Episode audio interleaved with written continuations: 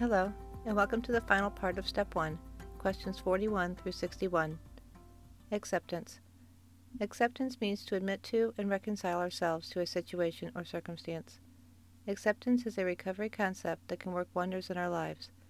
In order to achieve acceptance, we must work through many different emotions, such as anger, shame, sadness, helplessness, grief, and self pity. If we need or want change, we must first accept ourselves and then others exactly as they are. This does not mean we approve of or are happy with what is going on in our lives, or that we must give up our hopes, dreams, and desires. Acceptance means we acknowledge our present circumstances so we can figure out what to do to take care of ourselves and set necessary and healthy boundaries. Repressing or denying our feelings could cause us anguish and torment. Acceptance brings relief, freedom, and growth which allows us to live life on life's terms. The addiction problem of those we love has strongly affected us because our relationship and the quality of our lives have changed. As a result, we may feel confused, disappointed, resentful, or frustrated. If we accept these feelings and deal with them, we may find we are strengthened in faith and self care. We learn to accept love, support, nurturing, and comfort from others and our higher power. We ask our higher power to help us change the things we can and the wisdom and clarity to make the right choices. When we strive for perfection in ourselves and expect it in others, we may think we have failed if our expectations are not met. Step 1 reminds us to accept ourselves and others as we are today. This invites us to practice humility in order to move forward in our recovery. By immersing ourselves in the needs of others, we may have lost sight of who we are, lowering our self esteem and affecting our individual choices. Becoming aware of our entitlement to our own opinions, beliefs, limitations, and strengths gives us freedom. Accepting and loving ourselves for who we are will enable us to grow and change. The less we try to manage others' lives, the more effective we become in our own. If we are accepting of others and the things around us, we can simply be ourselves. Learning that addiction is a disease offers us a new understanding and suggests that compassion can replace anger and hurt. We may spend our time wishing things were different but we must accept the fact that we have no power over another human being. No matter how harsh reality is, we can learn to accept each new day with confidence. We need to care enough for ourselves to give up the struggle over which we have no control. We may have tried many things, such as keeping score, pointing the finger, and blaming others in order to keep from feeling so much pain. Accepting addiction as an illness helps us realize we cannot win the battle over someone else's addiction, but instead we can seek recovery for ourselves through Nar-Anon. Question number 41. How can practicing acceptance in all of my affairs contribute to a better way of life? Well, it's stupid to fight reality. Acceptance is the only thing that makes sense. Number 42. How can I allow my loved ones to find their own path as I am finding mine? I can make sure they know I am here if they need my guidance, and that I love them, but they are free to find their own path.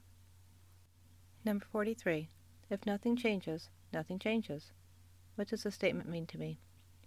We have to do something, change something about ourselves, or nothing in our life will change.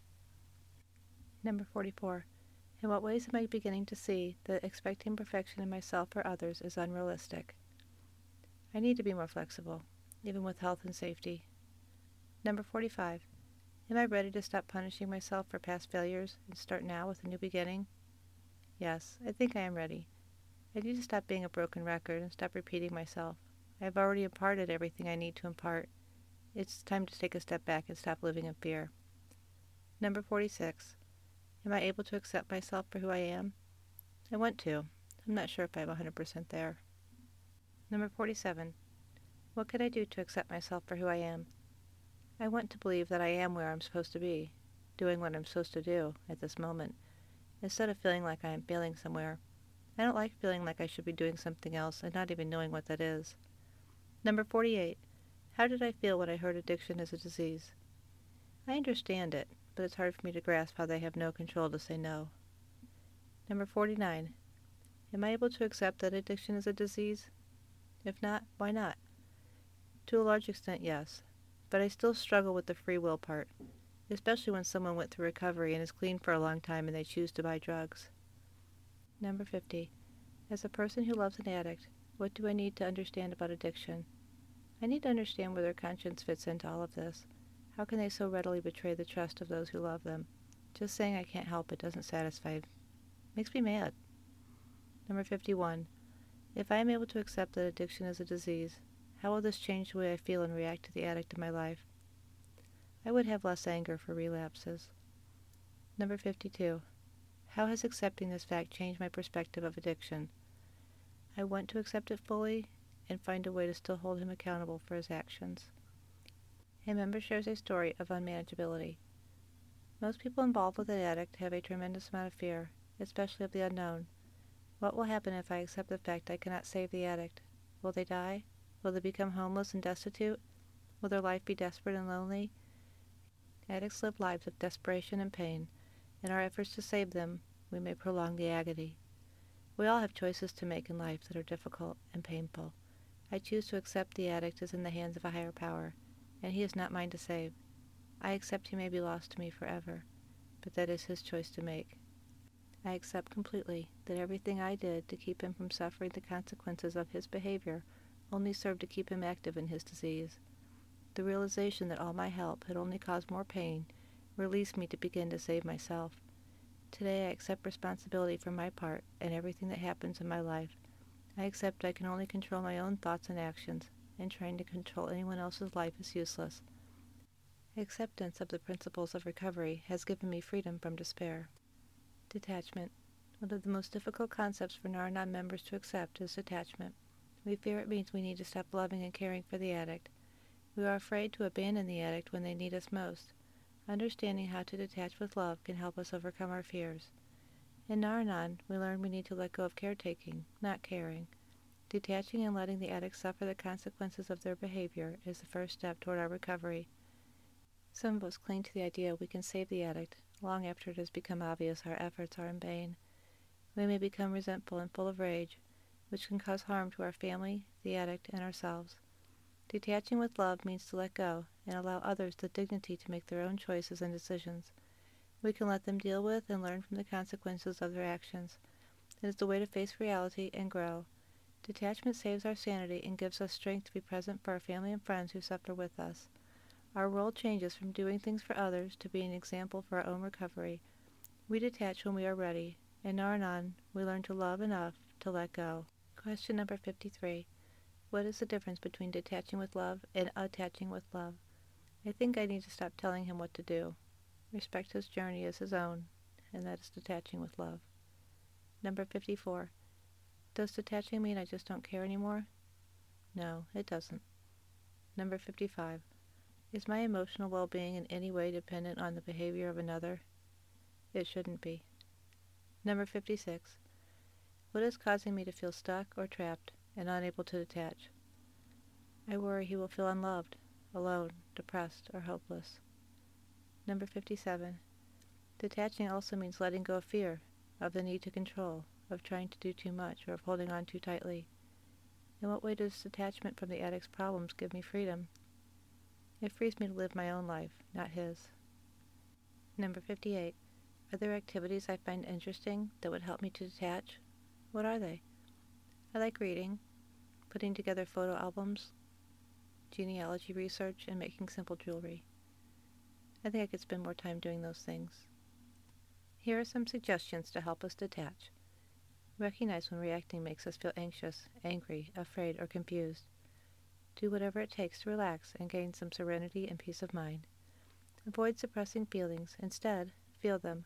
Grieve if necessary, or talk to someone about whatever we are feeling. Learn how to take care of ourselves. Do activities we like. Do something we have always wanted to do.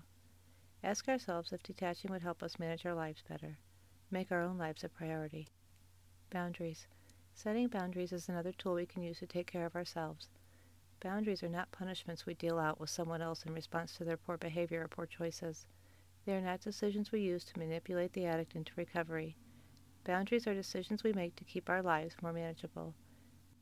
They are the limits we set for ourselves in determining what we will and will not accept in our lives, our homes, and in our heads. We may start out with a small boundary, such as not accepting certain behaviors from the addict. We may decide we will not engage in arguments and walk away when we realize we are slipping into that kind of behavior. It is important to make our boundaries for the right reasons.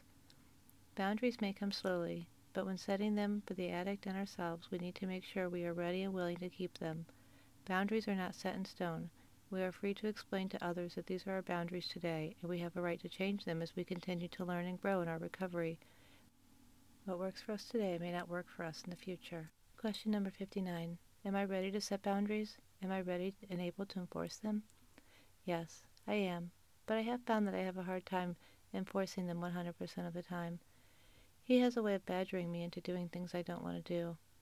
Not too long ago he wanted three dollars, which I sent him electronically, even though I have a rule about not sending him money. Number 60. Am I learning to set my boundaries for the right reasons? Not to manipulate the addict into recovery, but to restore myself to sanity? Yes, I am. Number 61. Can I be flexible if it becomes appropriate to change a boundary? Yes, I think I can be. A member shares a step one story. Until I heard step one, it never occurred to me I was powerless. My actions were all dictated by love, fear, anxiety, and the feeling that I knew best. The problems I had were because the situation around me did not change or improve, and no one listened to me. I also did not realize that by constantly trying to control someone else, I completely lost myself, making my life totally unmanageable. At first, it was not easy to understand that if the addict stopped using, my life would not necessarily return to normal again. I continued to be controlling because it was a role I had played throughout my life. It was actually a relief to understand there were others who had walked in my shoes and handled similar situations in the same ineffective ways. If I admitted my actions and tried to understand and change them, my life could improve. Through step one, I am able to understand I am not responsible for everything and everyone around me. When I choose to lose myself in someone else's problems, I am missing out on living my own life. When I am able to see beyond the addictive behaviors and recognize them as a symptom of a disease, I free myself to once again love and respect the person I used to know for all of their other qualities. We are a sum of our parts and do not deserve to be labeled or judged. I am then free to remember the positives and stop dwelling on the negatives. I begin to understand my part in the chaos of my life and want to reclaim myself. I see that I too have a disease, and my symptoms include trying intensely to control and manipulate people, places, and things around me that I find uncomfortable.